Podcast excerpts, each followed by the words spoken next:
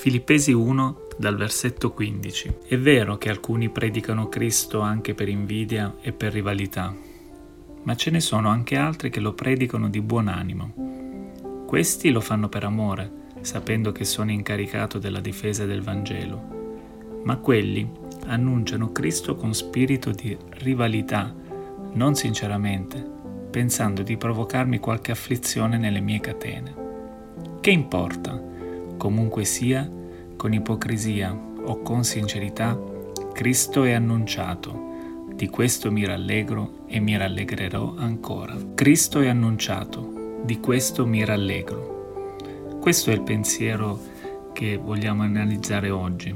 La parola di Dio è ricca di validi motivi per i quali la nostra anima può gioire per mezzo dello Spirito Santo in noi. Quello che il versetto in questione ci evidenzia è la gioia che proviamo quando il Vangelo viene annunciato. Questa gioia è totale, è profonda, perché ci ricorda e ci fa realizzare la grandiosità della buona notizia che abbiamo fatto nostra. Dio, l'Eterno, l'Onnipotente, l'Onnisciente Sovrano, creatore dell'intero universo, tre volte santo, proprio Lui si è fatto uomo per prendere su di sé la condanna del nostro male e darci la vita eterna con Lui. Questa verità ci fa gioire nello Spirito ogni qualvolta la sentiamo e ci fermiamo a realizzarla per l'immensità dell'amore che Dio ha avuto verso di noi. Un amore del tutto immeritato per come Lui, Dio, si è completamente immerso nella sporcizia della nostra vita che avrebbe fatto inorridire chiunque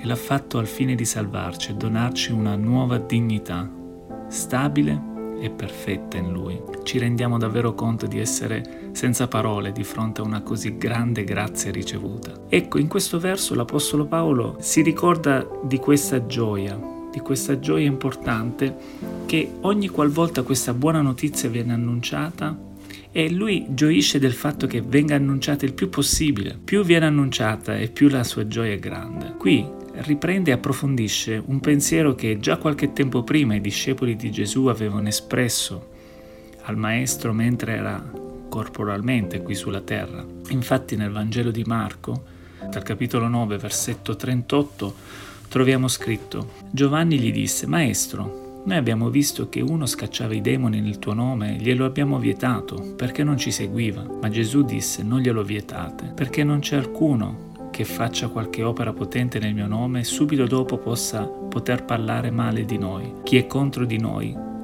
chi non è contro di noi, è per noi. Gesù quindi mise bene in guardia contro ogni forma di spirito settario e quindi noi possiamo pienamente gioire ogni qualvolta il Vangelo viene annunciato e viene fatto nelle diverse modalità che ciascuno di noi può fare per mezzo del dono che Dio stesso ci ha consegnato purché venga salvaguardata la gloria e la santità del messaggio e di colui che l'ha mandato, cioè Dio.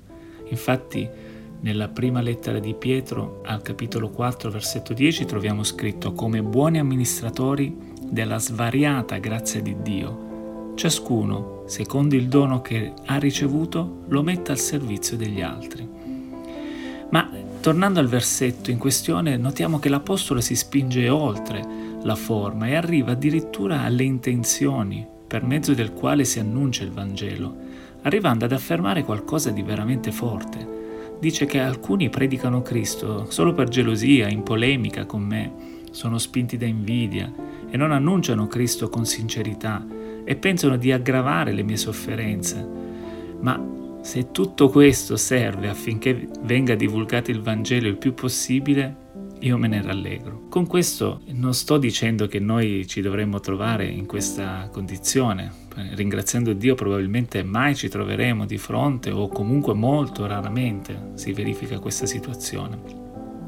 Molto più frequentemente però possiamo trovarci a vivere quelle che sono le umane simpatie o antipatie che proviamo per anche i fratelli e le sorelle e che queste rischiano di offuscare ciò che deve essere sempre di più la ragione principale della nostra gioia, ovvero Cristo annunciato. Lo Spirito Santo oggi ci incoraggia a gioire pienamente del fatto che Cristo venga annunciato, a prescindere da ogni cosa. Ci invita a trovare sempre più piena unità nella sola cosa che maggiormente deve interessarci. Potremmo ritrovarci ad avere molteplici idee e differenze su tanti argomenti, modi di essere, pensare, modi di fare, d'agire, usi e costumi e culture differenti, comportamenti, motivazioni differenti addirittura. Ma tutto quello che davvero conta è che il Vangelo venga annunciato. Possiamo trovare piena e perfetta unità nel gioire di questo e vogliamo farlo con una passione sempre più rinnovata, un entusiasmo nuovo e travolgente, soprattutto con la pienezza dello Spirito Santo in noi, perché questo possa essere pienamente efficace nel raggiungere i cuori.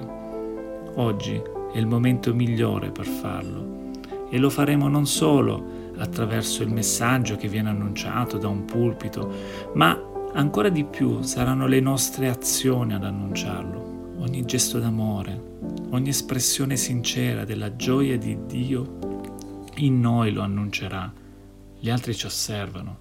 La piena e perfetta unità nella gioia che il Vangelo viene annunciato sia la spinta trainante della nostra esistenza. Dio abbonderà benedizioni nella nostra vita e ci concederà grazia di vedere anime salvate, non perché lo avremo fatto secondo metodi migliori di uno o dell'altro, ma solamente perché saremo stati ubbidienti al comando di Cristo Gesù ubbidienti nell'annuncio del Vangelo. Che Dio ci benedica.